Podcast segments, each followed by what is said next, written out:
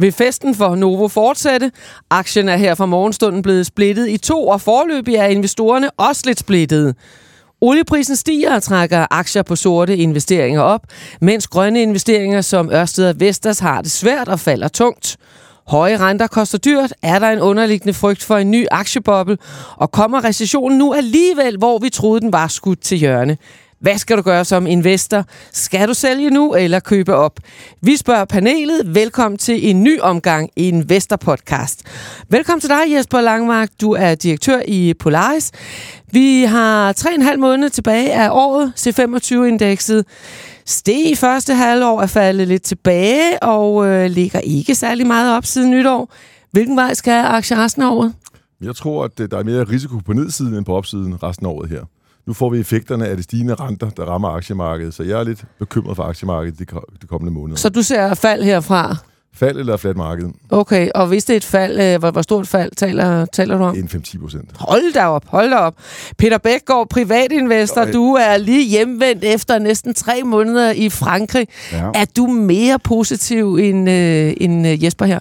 Jeg vil starte med at sige, at jeg har ingen idé simpelthen. Jeg har ingen idé om, hvor, hvor, hvor, markedet, hvor markedet skal hen. Øhm, men øh, jeg, blev, jeg var lige ved at falde ned af stolen, da Jesper sagde minus 5 til minus 10 procent, men jeg kan godt, egentlig godt forstå argumenterne øh, herfor. Ikke?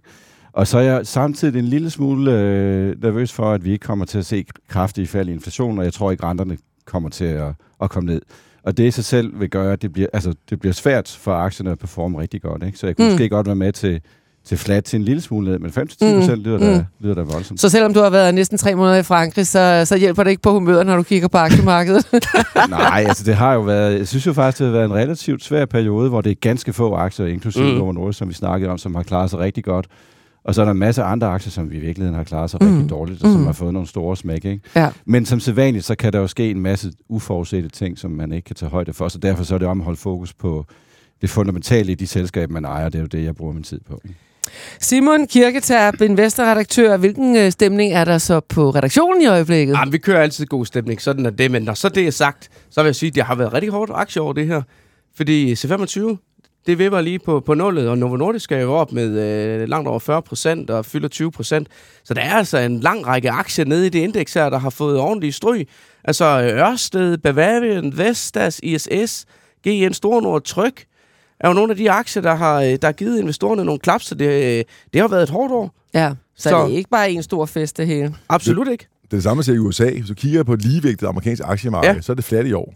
Det er kun de her Magnificent øh, syv aktier, der har trukket hele aktiefesten, bedst set. Tech-aktierne. Ja. Velkommen til jer alle tre her i studiet, og velkommen til dig, der lytter med. Vi skal dykke ned i aktierne, også i vores All-Star-portefølje, senere her i øh, podcasten. Og så skal vi selvfølgelig se på, om der er nogle aktier, der er blevet så billige nu, så der er købsmuligheder på vej. Og så vil jeg også lige uh, sige tusind tak til alle jer, der kiggede med og var med på vores live-udsendelse i sidste uge. Vi har forløbig fået en øh, lytterrekord, så hæng gerne fortsat på og download Investor-podcasten, så du altid har den med dig. Lad os komme i gang. Mit navn er Tina Rising.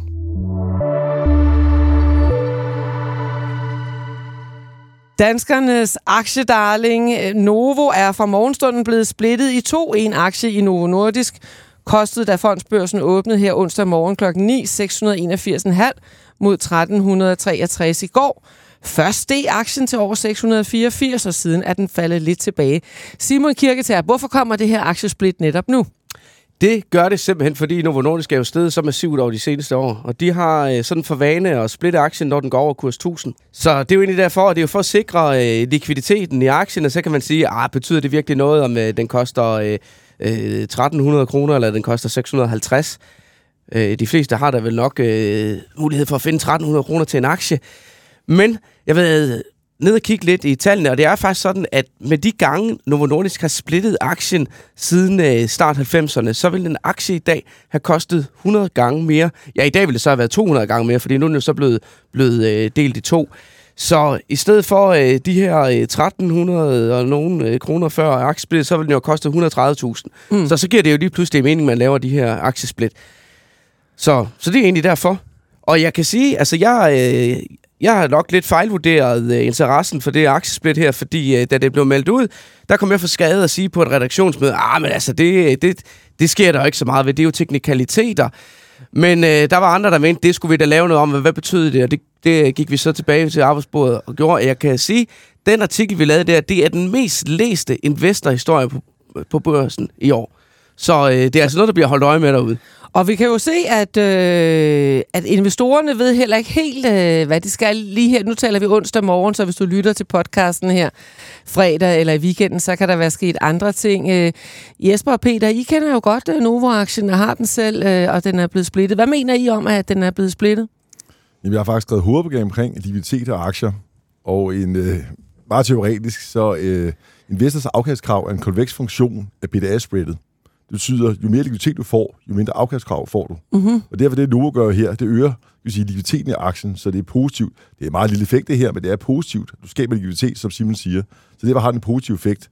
Jeg sidder også og laver nu unoterede investeringer. Det er meget illikvidt.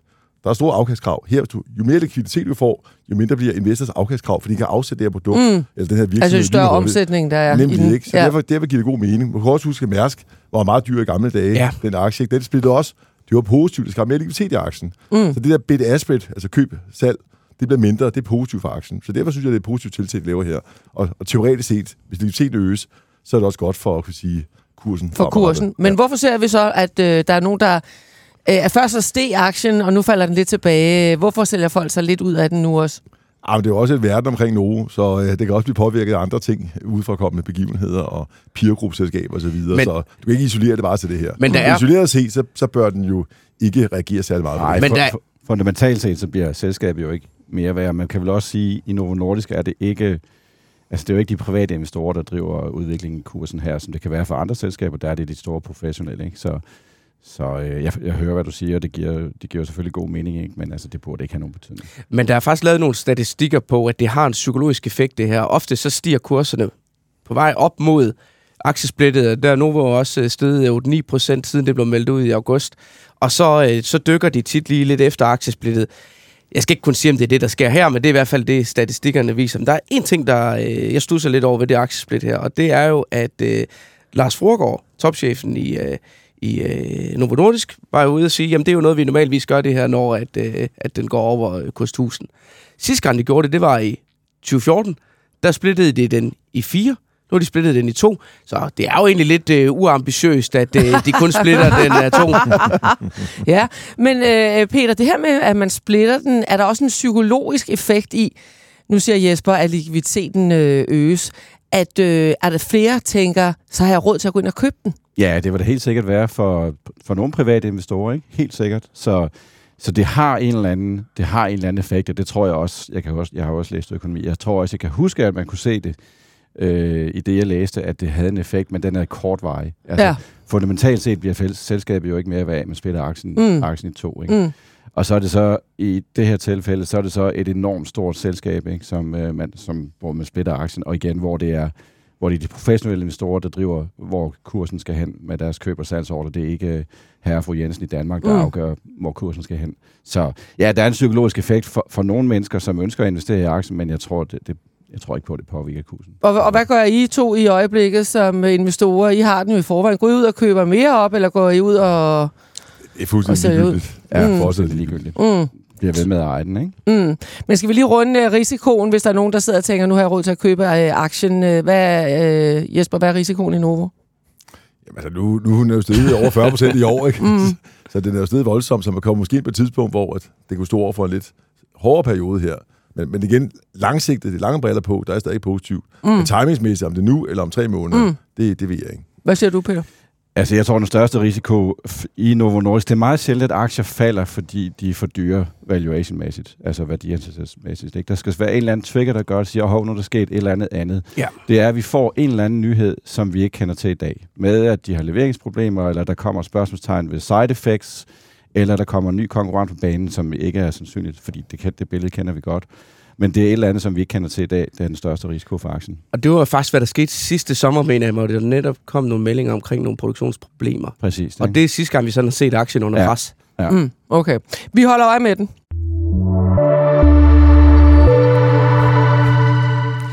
Jesper, du sagde, at aktier skal ned 5-10 procent, måske eller flat, øh, resten af året. Lad os lige få det uddybet. Hvorfor?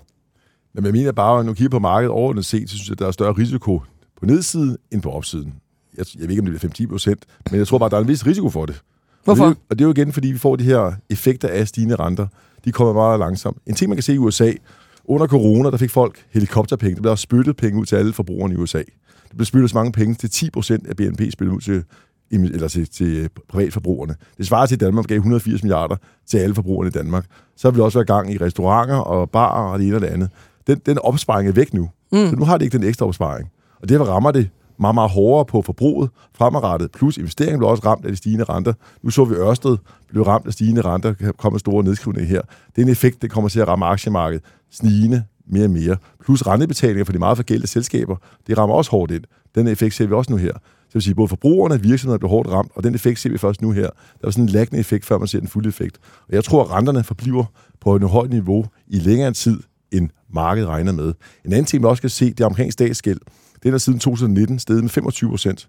Renteomkostningerne til amerikansk statsgæld er fordoblet siden 2019. Det vil sige, at der skal udstødes masse mm. obligationer til markedet. Det vil der er kæmpe udbud obligationer. Faktisk 31 procent af amerikansk statsgæld udløber inden for de næste 12 måneder.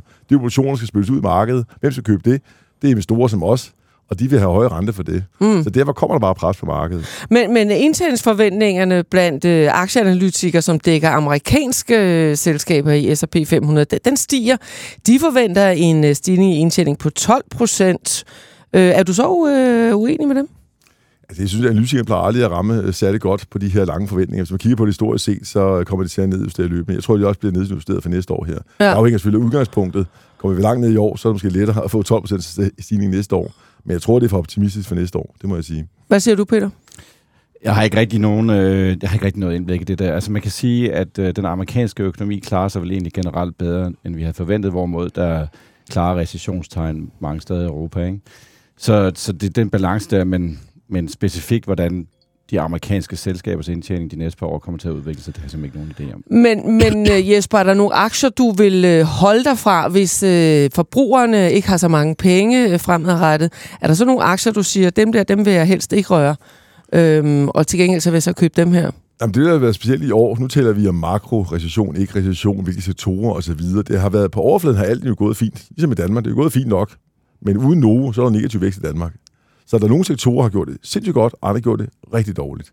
Og derfor er det, at sige, på, på overfladen ser det fint ud, men nedenunder ligger der meget forskellig udvikling. Det samme med, man siger, der er ved at være recession i Tyskland og i Sverige, mens andre lande kører fint ud. Så det er stor forskel på sektorer og enkelte selskaber her. Og der er ingen tvivl om, at de som sektorer, det er jeg nervøs for.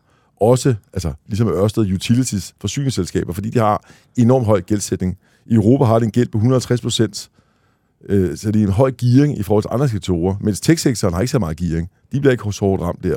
Så det, der er meget stor forskel mm. på sektorerne her. Nu er du så de, de rente, rentefølelse mm. som sektorer, det må mm. være meget varsomme med. Men som, som direktør der i uh, Polaris Flexible, hvad, hvad er det så for en virkelighed, du møder, når I skal ud og køber, køber selskaber? Den virkelighed, møder i øjeblikket, det er, at bankerne er enormt restriktive. De er meget, meget konservative, og forskellige årsager. Dels kan de også godt se, at der er måske nogle, øh, nogle skyer ude i horisonten, plus at de har god indtjening på nettorenteindtægterne. Det vil sige, at de har ikke det der pres for, at de skal hente markedsandel på erhvervsudlån. Derfor kommer mange virksomheder til os for at få noget finansiering. Og det kan vi få til nogle ret fornuftige renter i øjeblikket. Så vi ser langt stor trafik hen mod sådan private løsninger frem for bankerne kommer med løsninger. Mm. Og vi ser på tværs sektorer. Der er nogle sektorer, hvor bankerne simpelthen smækker kassen i. Den sektor tør vi ikke låne ud til. Vi tør godt gøre det. Vi tør også betale for det. Så vi, er, vi, kan, vi kigger på alle sektorer med åbne øjne, men vi ved også, hvad for nogle risici de er i de enkelte sektorer. Men der er nogle sektorer, hvor bankerne ikke tør at låne ud til dem. Og det er særligt de forbrugsrelaterede. Det er de forbrugs. Og, og vil du så som, øh, altså hvis vi kigger på det som investormæssigt, øh, også privatinvestormæssigt, at de her utility-aktier, energiaktier, det er det noget, du vil holde dig fra, og så kigge mere på, på IT- og tech-sektoren? Jeg mener, altså infrastruktur, forskellige selskaber med lang varighed i, i cashflowene, mm. det er jeg nervøs for, fordi nu får det effekten af det her. Ejendomsinvesteringer er også nervøs for. Der går lidt lækket effekt, før man ser det på den sektor også. Men altså, energi kan jeg godt lide, altså olie og så videre, det er ikke det problem. Det er mere kan vi sige, traditionelle infrastructure-investeringer. Det er jeg nervøs for. Vindmølleparker, den slags Har du kigget på Ørsted, Jesper? Den har jeg set på, og det var også ordentligt right, vi fik det. Og det var godt. Det er lige præcis den sektor, ikke? Altså, Ja. så, så det, det bliver. Vi, og vi, lad os lige vende tilbage til Ørsted og Vestas mm. lige om et øjeblik. Øh, må jeg lige høre dig, Peter, den bekymring, som, som Jesper han øh, rejser her. Hvor, hvor, hvilke nøgletal kigger du på, når du skal investere, hvis det er, at der bliver et fladt, øh, måske nedadgående marked nu? Ja, men jeg prøver at kigge hen over det der makrobillede, som, som Jesper tegner. Ikke? Og så er jeg jo generelt investeret i nogle selskaber, som ikke er så øh, forfærdeligt påvirket af, øh, af makroøkonomi. Øh, som for eksempel Novo Nordisk ikke er, de skal nok sælge deres øh, fedme medicin, uanset hvad for et økonomisk scenarie vi, vi, vi kigger ind i. Øh, så jeg har ikke særlig mange af de der forbrugsrelaterede aktier. Jeg har dog en, for eksempel MIPS, de, øh, de er en lille smule påvirket af det. Så, så jeg er egentlig ikke så... Og det er dem her, der laver cykelhjelme? Ja, undskyld, Ja. Cykel, øh, indlæg til cykelhjelme, som beskytter dig mod, mod ja. øh, hjerneskader, når du styrter. Øhm, så så jeg, jeg, altså jeg kigger stadigvæk på de fundamentale forhold i selskaberne, og hvis vi kommer tilbage til Ørsted, så kan vi snakke lidt om det, for eksempel, som jeg har kigget på. Ikke? Øh, og det, der, det er det, der afgør, hvad jeg gør. Og så tror jeg, at hvis det er sådan, vi får nogle meget store sell-offs i markedet, som Jesper snakker om, at der er mulighed for, så vil jeg ligge klar til at købe. Ikke? Selskaber, Mm. som jeg godt kan lide på den lange bane. Mm. Mm. Men, men øh, er det, kan det blive tale om at ræbe sejlene i øjeblikket? Ikke overordnet set, det, det tror jeg ikke igen. Det bliver bare selektivt, fordi der er nogle sektorer, synes jeg, der er enormt billige, og særligt Mm. sådan noget små midcap aktier er faldet enormt meget. Mm. Så der er lommer i markedet, der er super attraktivt, mens andre er noget dyre og bliver også påvirket af de her rentestigninger. Mm. Så man skal være meget selektiv i alt, hvad man laver. Ja. Så selv bliver fladt marked, kan man lave rigtig god afkast. Vi Fuldstændig. også se i år, der er stor forskel på performance for de forskellige porteføljemanagers rundt omkring i landet. Men hvordan finder du så de, øh, de rigtige aktier? Det er jo igen... Det, det, det, det, et gyldent spørgsmål. Nå, men det, er jo- det, er jo- det, er jo- Jamen, er det derfor, vi laver podcasten? Det er for at få for de gode Jo, jo. tips og finde de rigtige lommer Jo. i markedet. Jeg tror, både Peter og jeg er jo langsigtet den måde, vi tænker på. Og igen, har vi et selskab, vi har kender rigtig godt, og det bliver måske udfordret, falder voldsomt, så er det måske en god måde at komme ind i selskabet og købe op her. Mm. Apropos det, jeg læste en meget interessant artikel i går om, øh, om øh, hvad der afgør afkast på lang tid. Og der er sådan, sådan en gut som Charlie Munger, ikke, som er 99 år gammel i dag. Det er sådan noget med, at det er fire aktier over hans livstid, der er ansvarlige for, at der har Ja. påvirket hans øh, afkast positivt. Ikke? Og resten, det har været sådan mediocre, ikke? Altså nogenlunde okay, men det er fire aktier over en lang livstid, der gør, at han i dag er milliardær i dollars. Ikke? Men det kan du Så også se. det er bare for at sige, ja. at, at uh, du spurgte Jesper. Ja. Det er enormt svært at finde de der aktier. Ikke? Ja. Har man ejet Novo Nordisk de sidste 20-30 Ja, år, lige til at sige. så har man jo været rigtig godt med, men hvis man havde ejet for eksempel Danske Bank eller Mærsk eller sådan noget, og havde haft overvægt i det, så har man været ret ildestet. Ikke? Så, så det, det er bare, det, det er svært. Altså, det er en svær exercise Ja, men det er det virkelig. at finde de Jamen, der jeg- vinder der. Ikke? Jeg sad og kiggede præcis på det her i forbindelse med, at vi har lavet sådan en ny uh, investerings, børsens investeringsguide, hvor vi ligesom prøver på at, at give en introduktion til, til aktieinvesteringer. Og netop det der skisma der, det er jo super interessant. Har du nu uh, Novo Nordisk uh, DSV i din portefølje fra, uh, fra uh, slut 90'erne til i dag, så har du lavet et fantastisk afkast. Men uh, havde du derimod købt uh, danske ikonvirksomheder som uh, Bang Olufsen og SAS, jamen så, så er du blevet kørt er over. Så er du, så, så er du, blevet, så, så er du mistet din kapital stort set. Ja. Så det er jo enormt vigtigt.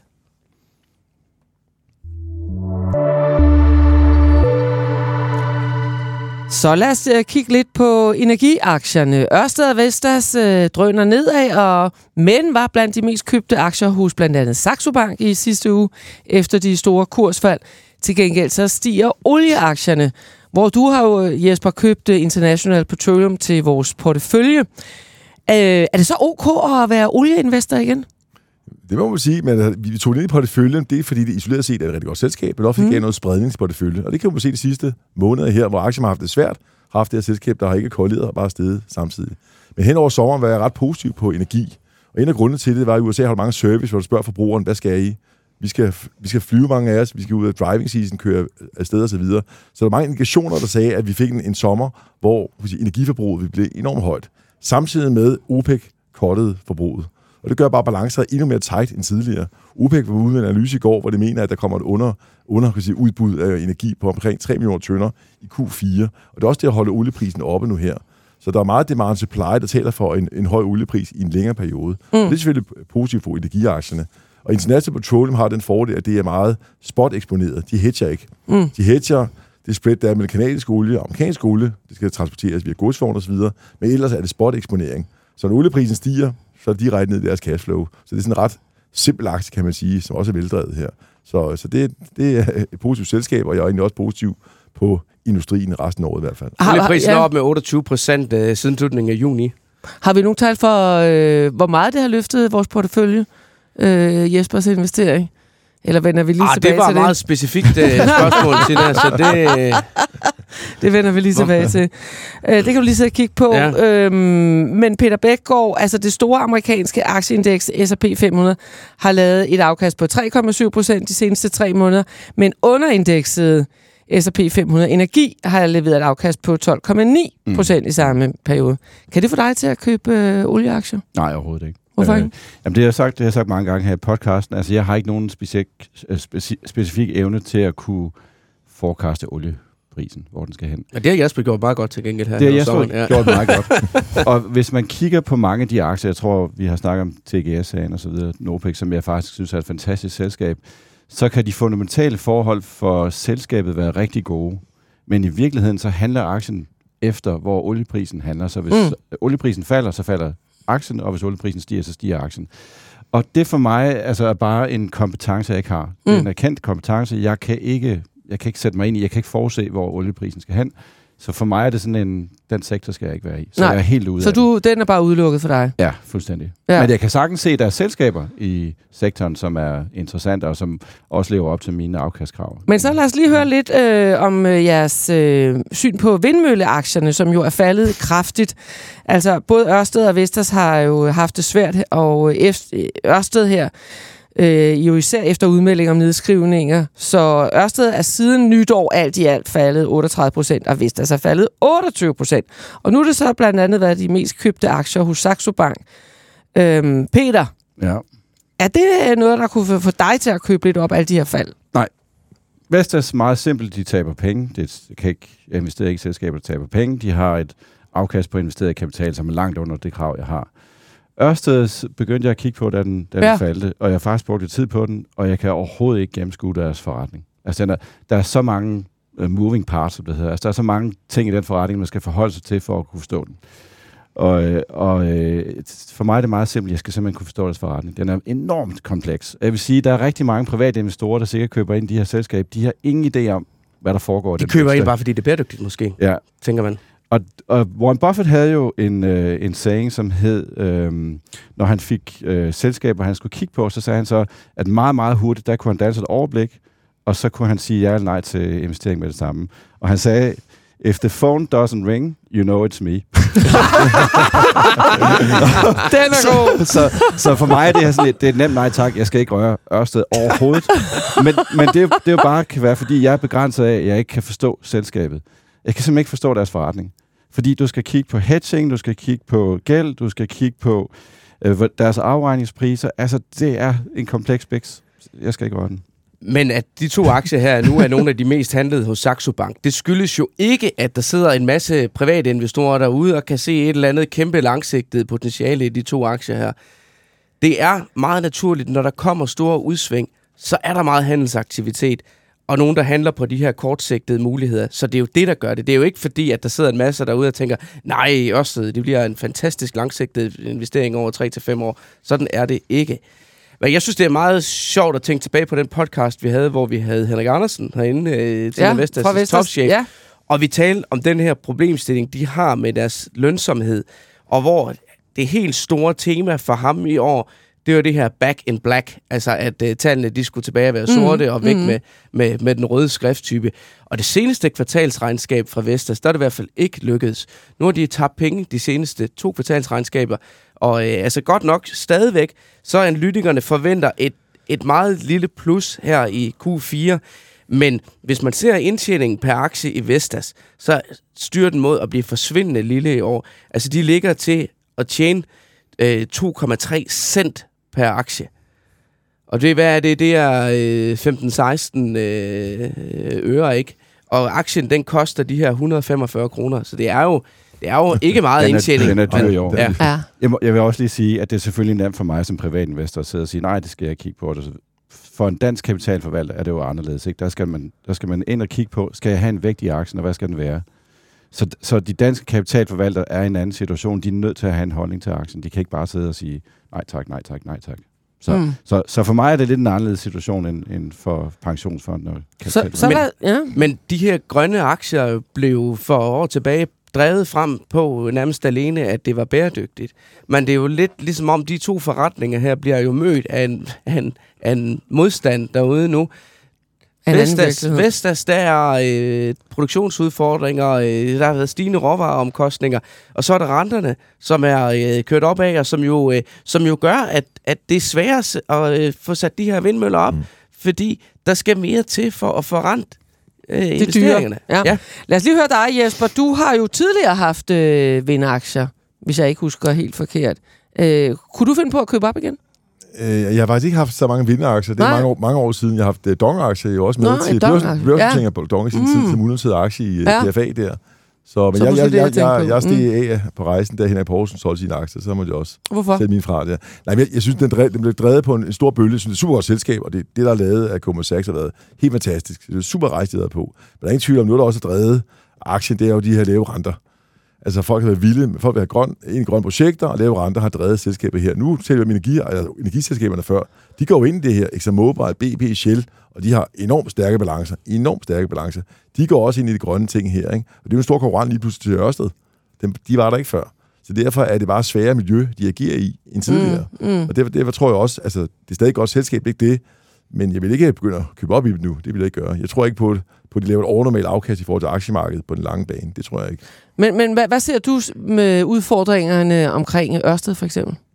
Jamen igen, der er konkurrence nu for de store energiselskaber. Den var der ikke før. De har andre afkastkrav, de har masser af kapital på balancen, Mm. plus at renterne generelt er steget. Det rammer også dem. Og så er det jo også, man har bevæget sig uden for, kan vi sige, lokalområdet. Nu har man øh, USA og Taiwan andre steder. Der er risikoen alt andet lige højere end anholdt og andre steder, øh, som er tæt på os. Ja, Altså, man, man ser det faktisk for sig. Ja, så, så, så, så det er bare, Ja. det er bare altså, jeg synes, at ri- risikoen er steget. ja. Og jeg, Ved at investere jeg, ja, jeg, jeg, i jeg, synes ikke, man bliver betalt for risikoen. Altså, jeg synes, det er et super godt selskab, det er ikke det. Jeg tror bare ikke, du kommer til at lave et afkast, der er bedre end, end aktiemarkedet på den lange bane. Der var jo aktieanalytikere, som har skudt øh, langt over målet med øh, blandt andet Ørsted-aktien. Øhm, men kan man så også sige, kunne der være andre selskaber, som kunne blive ramt af forsyningsproblemer og de her højere renter, hvor at der sidder nogle aktieanalytikere, nu var du lige lidt inde på det før, hvor, øh, hvor kursmålene simpelthen er, er for høje i øjeblikket, som ikke er opmærksom på, på den her downside? Ja, absolut. Altså inden for, ja, vi kigger bare på Europa samlet set, inden for utility-sektoren, der er helt klart flere selskaber, der bliver ramt af det samme som Ørsted her, af de stigende renter. Mm. Og jeg vil også sige, at nu de børsen til ejendomsaktier er faldet voldsomt, men de unoterede ejendomsaktier, eller selskaber, de er jo ikke reageret særlig meget nu. Der tror jeg også, der kommer nedskrivende fremadrettet. Men nu så du Europa. Er der forskel på, hvordan du ser, når du vil investere? Kunne du for eksempel finde på at købe amerikanske aktier frem for europæiske? Jamen nu, ja, nu, det kan godt være, hvad en sektor du tænker og så videre, men der er også noget helt andet er, at kigger på finansiering i USA og Europa er meget forskelligt. Virksomhederne i Europa er primært finansieret af bankerne. Over 70 procent af gælden det er bankerne, og det er typisk variabel rente. Det vil sige, når de korte renter stiger, så stiger deres renteomkostninger. I USA er det helt omvendt. Der er det via obligationsmarkedet med faste rente, så de er ikke så følsomme over for de stigende renter på den korte bane, mens i Europa er det meget mere den variable rente, de er eksponeret til. Mm. Det rammer meget hårdere ind for de europæiske virksomheder. Ja. Hvad siger du, Peter? Med, hvad var Med hensyn til, er der forskel på at købe op i europæiske og amerikanske aktier i øjeblikket? Ja, men jeg er jo kun principielt nordisk. ja, det er også, øh, det så jeg tror ikke, jeg er, jeg er meget enig med, med Men, Jesper. øh, men, øh, men nogen, der lever godt i øjeblikket af de her høje renteindtægter øh, og, og, så videre, det er jo bankerne. Altså blandt andet Sydbank og Danske Bank, hvis vi bliver her i Danmark. Mm. De er jo steget 18 procent siden nytår. Peter, var det noget for dig? Nej, jeg er ikke i bankerne heller. Jeg ejer jo øh, jeg ejer jo Top Danmark, som burde også drage fordel af de høje renter. Men det har vi jo så ikke rigtig... Nej, det har vi ikke rigtig set det har vi endnu. ikke rigtig set endnu. så forsikringsselskaberne burde faktisk også klare sig godt i et miljø, hvor renterne, hvor, hvor renterne stiger, men det har vi desværre ikke set, fordi de jo også har haft øh, flere skader ikke i de sidste par kvartaler her. Så, så, så nej, bankerne, bankerne er ikke investeret i her. Nej, så Men, det er blandt øh, andet Jespers bilskade der med havlene nede i Sydeuropa. Ja, Der ligger venter. den ligger, den ligger venter. Så nej tak til Ørsted og Vestas, og ja tak til lidt øh, olieinvestering. Kan vi konkludere det på, på energisiden? Men jeg tror, det er Jesper, du er i bankerne, ikke? Jeg er rigtig meget bange. Du er i bankerne jo. Ja, Ja, det Men det er du også været et hits mod stigende renter. Ja. Så godt sted at gemme sig, kan man sige. ikke? Mm. Plus at noget, som er jyske og danske handlede på under halv værdi, det Ja. synes jeg også var rigtig billigt. Så der var ikke så meget downside i de selskaber. Og det er noget, du holder fast i, de Det holder jeg fast i. finansaktier der. Inden vi skal til vores øh, portefølje, så skal vi lige runde øh, Demant og Pandora, som er årets bedste aktier herhjemme. Begge er steget med mere end øh, 54 procent. Øh, hvad, hvad tænker I om det? Er det nogle øh, gode investeringer at kaste, kaste sig ud i? Jeg tænker lidt med det, man i hvert fald. Det er sådan kørt lidt forbi. Øhm, der har ikke været ret meget fokus på aktien. Og så lige pludselig så kigger man i afkastlisterne her, og så ligger den, øh, den øverste op. Den rundede 60 i, i afkast øh, over til dato i går. Så det har jo været en, en øh, fremragende aktie. Ja. Var det noget for dig, Peter? Ja, det er et, jeg synes, det er et godt selskab. Den har faldet, øh, den har faldet lidt på min røg-screen nogle gange, ikke? fordi de ikke leverer 15% efter skat røg. Men altså, de er jo på vej, de klarer sig godt. De er inde i den her bølge med nye produkter, og de tager markedsandel, og de vokser. Så øh, jeg synes, det ser, det ser rigtig fornuftigt ud. Øh, valuation, altså værdiansættelsen af aktien, ser ikke øh, excessive ud. Så, så øh, demand øh, er interessant. Mm? Jeg, Ja. kan, jo, jeg, kan jo godt lide, Nej, at- desværre ikke. jeg kan jo godt lide at kigge øh, indtjening per aktie. Ja. Og øh, det er rigtigt nok, de, øh, de vokser. Altså, øh, de er gået fra øh, 18,4 øh, milliarder i omsætning i 21 til forventet 22,3 i år. Mm. Men hvis du ser på indtjeningen per aktie, så var den 10 kroner og 51 øre i 21. Den var 10 kroner og 6 øre sidste år, og forventet 10 kroner og 92 øre i år. Så det er jo ikke sådan, at indtjeningen den bare følger med opad. Den er ikke eksplosiv. Nej, jeg har ikke, det har jeg så ikke. det skal Til- jeg kigge på. Til gengæld så er der nogle forventninger i, øh, blandt aktieanalytikere om, at øh, næste år så skal indtjeningen så øh, op på, øh, på næsten 14 kroner per aktie. Så det, det, er, jo, det er jo de her øh, forventninger til, at øh, nu kommer der turbo på indtjeningen øh, næste år, som driver aktiekursen frem, som jeg læser det i hvert fald. Mm. Og nu har vi lige talt om, at man kan ikke altid stole på, hvad de siger. Nej, nej. Jeg tror, de år, du kigger på, er der nogle ekstraordinære ting, som påvirker IPS, som jeg husker det. Øh, så man skal lige kigge på det underlæg, men altså, ja, ja det, det skal vi lige styre på. Og så er der Pandora. Øh, var det noget for nu af jer? Det gjorde det godt i år, må man tilstå. Ja. Øh, bedre, end jeg havde regnet med. Har Også- du den, øh, Jesper? Nej, nej, desværre. Det har jeg ikke. Og derfor sidder du fortryder lidt? Ja, vi fortryder det, men øh, det, det, det er et svært selskab at blive klog på, synes jeg. Altså, de har gjort det super godt, men jeg har, jeg har undervurderet deres evne til at sælge i det her marked. De er ikke blevet så hårdt ramt af forbrugerne. Men jeg vil sige, nu, nu kan vi se det med USA her. Jeg tror også, de kommer til at blive ramt på det amerikanske salg her fremadrettet. Mm. Så jeg, Mm. det er jo en af dem, der jeg vil nok vil sige, måske har toppet. Ja, for det er jo lidt sjovt det der med, når man snakker om, hvad er det så, øh, der bliver holdt tilbage på, når økonomien den strammer lidt til. Så tænker man jo instinktivt sådan noget som smykker. Det er ikke lige det, der står allerførst for. Vi skal simpelthen ud og have nogle nye Pandora-smykker. Men altså, det er lykkedes med det indtil videre. Jeg vil sige, det er, øh, når jeg sådan er, er rundt i, i børsmarken og snakker med øh, investorer, så er det en aktie, der tit øh, sådan lige bliver nævnt i en sidebemærkning, at øh, den er billig og øh, stærk cashflow, og der, er- jeg har mødt mange, der sådan har haft den på deres shortliste og overvejet at købe den Ja. over det seneste års tid. Peter, udover øh, nogle af de aktier, vi har talt om her, blandt andet Novo, så har du jo også Lundbæk, som er steget 30 procent. Ja. Øh, også en aktie, som har klaret sig rigtig flot, øh, sammenlignet med ma- mange af de aktier, der har haft det svært, altså Ørsted Vestas for eksempel. Mm.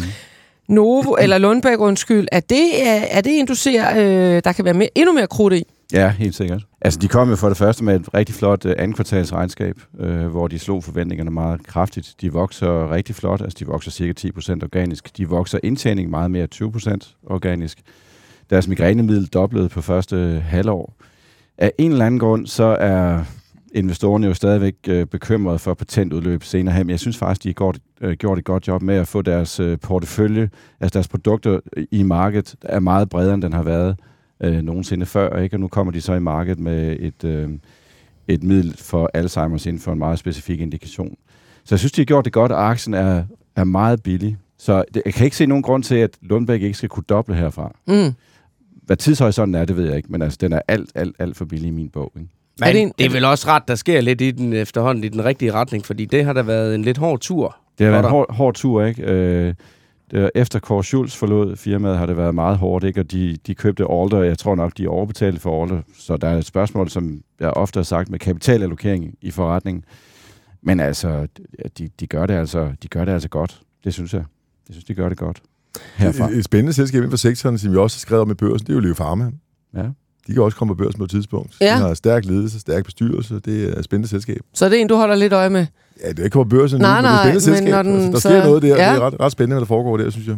Og hvis vi lige bliver inden for den verden, øh, Chemometic, øh, som jo øh, udvikler analyseteknologier til cellemåling og optælling af celler, det er jo en, du har haft kig på, øh, Peter. Ja, den kiggede jeg på. Den er faldet 44 procent i år. Ja.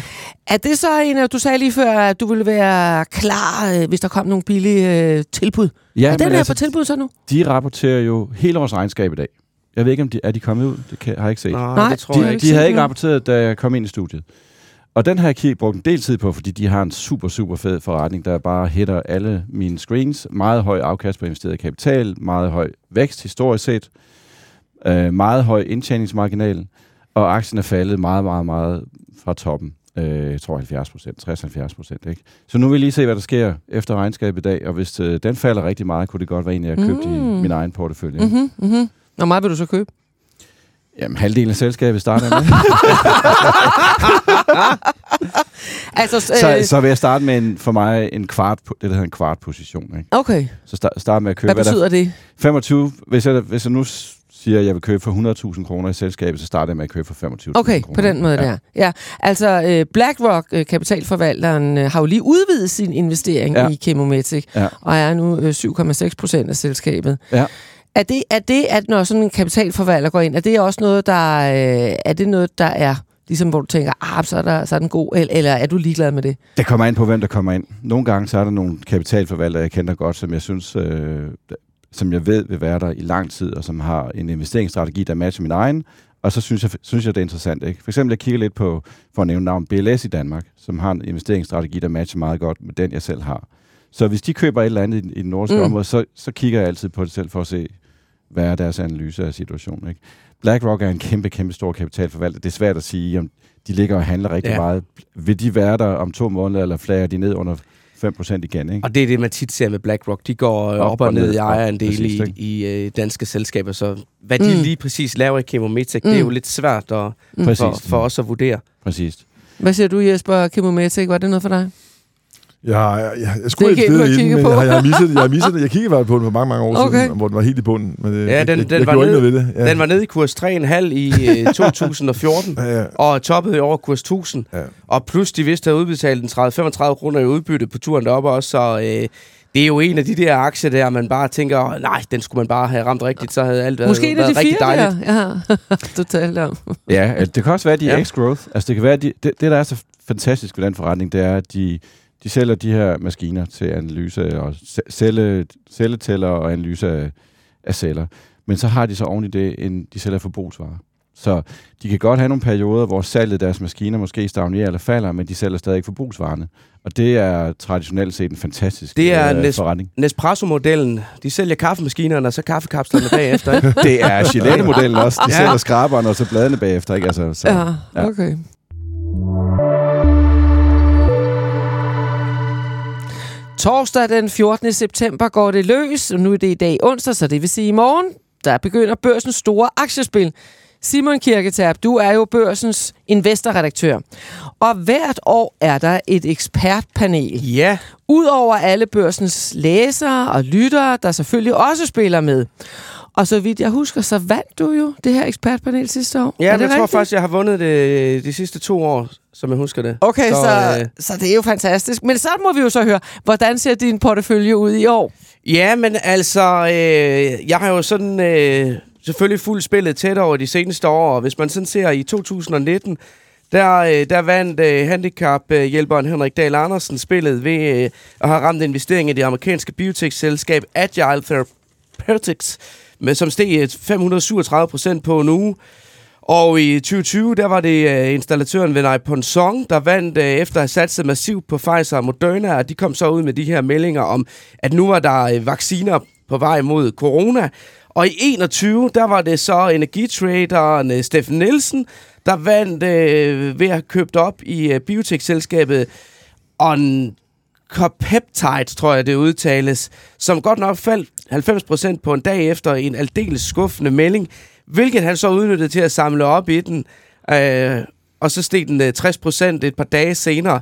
Og sidste år, der var det så øh, Nils Marstrand, som øh, har været ni år, på det tidspunkt har været ni år i sundhedssektoren, og øh, han købte så op i øh, det svenske øh, selskab BioArctic, som så steg 173 procent efter at have fået godkendt et middel mod øh, øh, bekæmpelse af Alzheimer's. Så øh, jeg kan jo øjne, hvad det er, der skal til for at vinde hele spillet, så det må jo være biotech. Og øh, jeg har lavet en portefølje ud for det her, og enten så kommer det til at gå rigtig godt, eller rigtig, rigtig skidt. Øh, og jeg kaldte det øh, en afskyelig aktiestrategi, fordi i den virkelige verden, så afskyer jeg biotech. Jeg har brændt mig på det så mange gange. Det går galt hver eneste gang, jeg går ned ad den sti. Jeg har flere omgange prøvet at tage 80% på udenlandske biotech-aktier, som havde lovende midler på vej, og som så fejlede på øh, afgørende forsøg. Så jeg, jeg ved, biotech, det skal jeg simpelthen bare gå langt udenom. Men nu har jeg lavet en portefølje her, hvor at, øh, jeg så har taget øh, Silan Pharma ind, som øh, det danske kort. Det er jo en aktie, der har kørt øh, super, super godt øh, på udsigterne til, at øh, de skal ud og have andel i det her lukrative marked for øh, vægttabsmedicin, som også Novo jo... Øh, det er jo det, der driver hele Novos øh, øh, fremmars. Så den har jeg taget ind med øh, 25 procent i min portefølje. Og så har jeg ellers været i Sverige og shoppet lidt rundt. Øh, fundet øh, Active Biotech, øh, som øh, forventer nogle øh, forsøgsdata på et lungecancermiddel. Hansa øh, Biopharma kommer med, øh, med forsøgsdata på, øh, på øh, et middel mod øh, nyretransplanterede patienter, øh, der skal sikre, at de ikke udstyrer, udstøder deres øh, transplanterede organer. Og et selskab, der hedder Mendus, som også er inden for immunterapi mod cancer, har jeg også identificeret, at de kommer med nogle nye, med nogle nye data. Når de kom, kommer de så med de her data Jamen, det er jo det, der, der, virkelig, der virkelig kan, Det kan, kan, kan, skubbe, kan skubbe ved tingene. Og så det sidste, det er noget, der hedder BioInvent, som også er fra Sverige. Aha, og den er også... Ja. Ja, så mm. jeg håber på, at det kan sætte lidt gang i det, og så sad jeg alligevel, så blev jeg lidt en bangebuks, da jeg sådan skulle lave øh, til, til altid, for jeg er selvfølgelig lidt bange for at dumme mig virkelig meget, så, så så tænker jeg, jeg skal også have noget, som er det, det, det er de selskaber her, jeg virkelig drømmer om at blive til. Og det er jo et succesfuldt øh, medicinalselskab. Så jeg fyldte lige lidt Novo ind også til sidst, så for, for at have lidt, have lidt, Lidt bund, porte- porteføljen. bund i porteføljen også.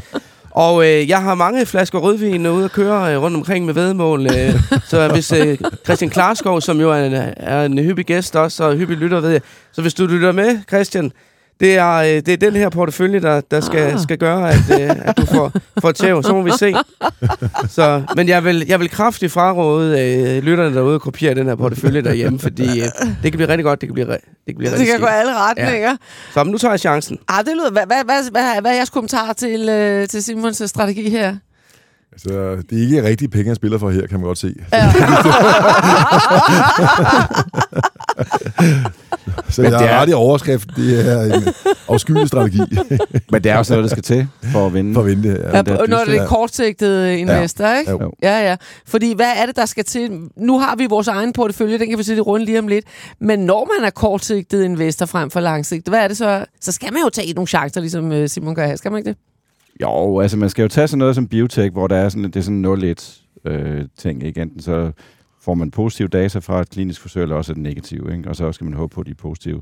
Eller også skal man Ja. tage nogle aktier, der er fuldstændig udbombet. Altså man kunne jo også kigge på Ørsted og sige, at den er fuldstændig udbombet. Kommer den til at rebounde her med en 10-20 procent inden for den næste par uger eller næste måned, og så ud af den igen, ikke? Altså være meget Mhm. kortsigtet, tradingorienteret, Mhm, ikke? mhm. tror jeg, det er det, der skal til. Altså man, man, man kommer ikke til at vinde det her spil ved at ligge i top Danmark, for eksempel, resten af året. Nej, nej, det... jeg tror, hvis, øh, hvis nu ikke jeg skulle have, have gået ned ad den her øh, springfarlige biotech-sti, så ville jeg nok alligevel have taget Silan Pharma, fordi der er rigtig stærk momentum i den aktie, og hele det her tema, vægttabsmedicin, det kører bare derude. Så vil Novo Nordisk også komme med ind, og så vil jeg nok tage sådan noget som Netcompany, som jo netop er noget af det, der er bumpet godt ned, og som man ser, der er ved at komme lidt øh, momentum i. Den snakkede jo Hannes Møller også om i, i sidste uge. Så synes jeg sådan noget som Pandora er også et godt bud, fordi der øh, kommer en kapitalmarkedsdag øh, hen over spillet her, som, som ruller i otte uger, så den kunne også være spændende. Så altså, man skal have fem aktier. Det var nok sådan, hvis jeg sådan skulle Mm. spille den mere sikkert, så er det i hvert fald de fire kandidater, Mm. jeg, vil, jeg Okay. vil tage ind.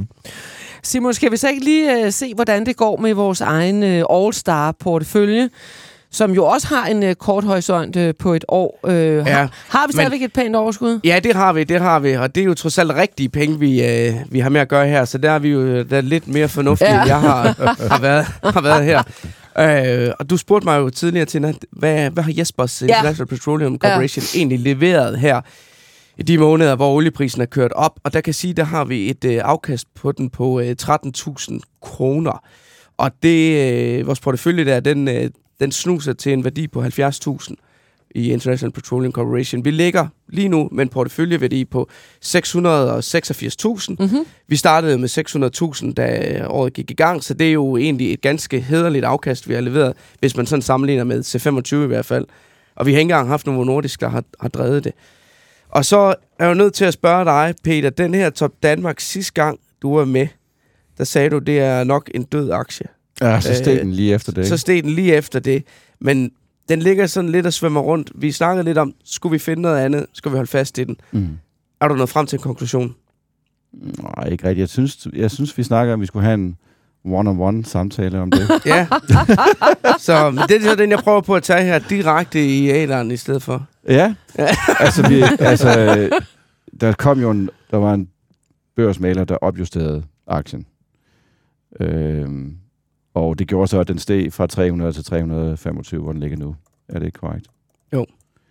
Og altså, det er jo ikke et selskab, der går konkurs og sådan noget, så der er jo ikke særlig stor risiko til Danmark. Jeg ved godt, at deres næste kvartalsregnskab bliver måske ikke særlig stærkt, men det er heller ikke en aktie, der kommer til at springe i vejret. Øh, tør jeg godt love inden for de næste øh, 3-4 måneder. Ikke? Det er sådan en langtids øh, holding, stabil selskab.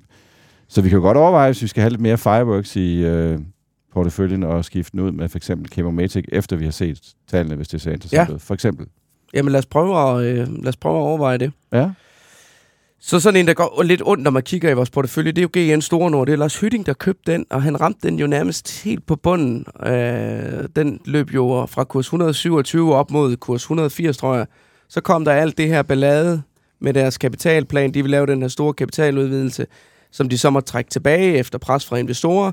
Og nu har de så været ude med det her med, at øh, i stedet for at frasælge øh, en af divisionerne, så vil de integrere dem i stedet for at lægge dem sammen.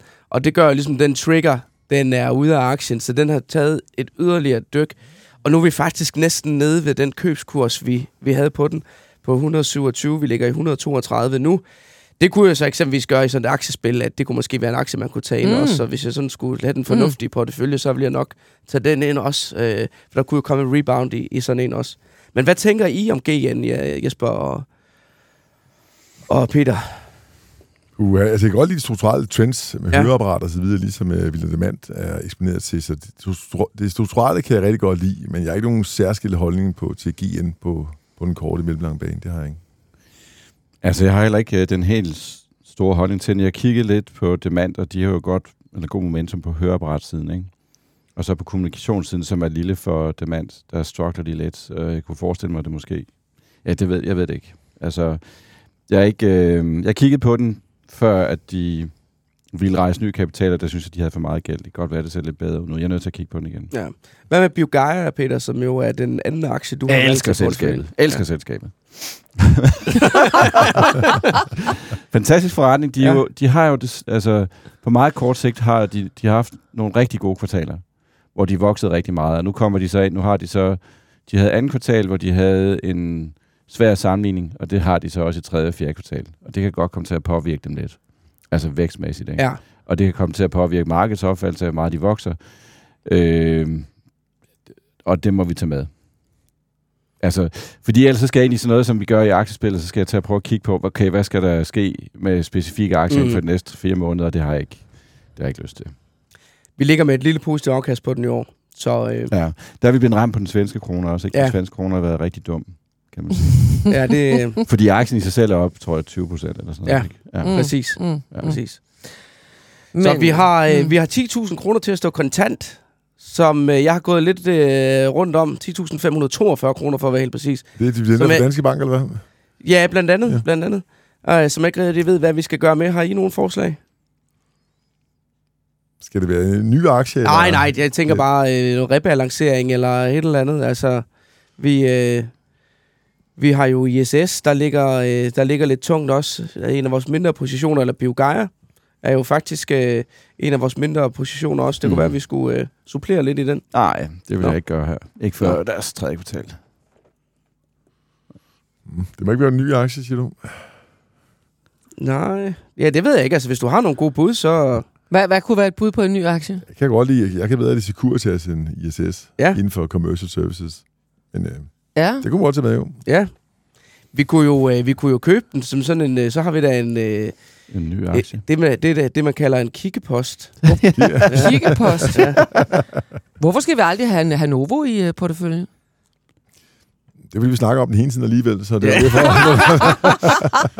Så yes, skal vi lukke porteføljesnakken her? Så Lad- kan vi jo lige lad sige, lad at gøre øh, det. det er jo Saxo Bank, der har stillet kapitalen til rådighed, og øh, man kan se øh, porteføljen i, øh, i sin øh, fulde længde hos dem, og vi lægger et link ind i selve podcastteksten.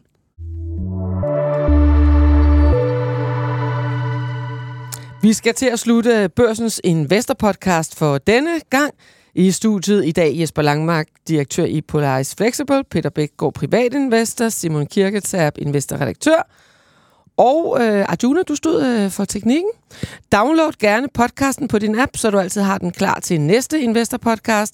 Du kan også sende spørgsmål til panelet på investor Tak fordi du lyttede med. Mit navn er Tina Rising.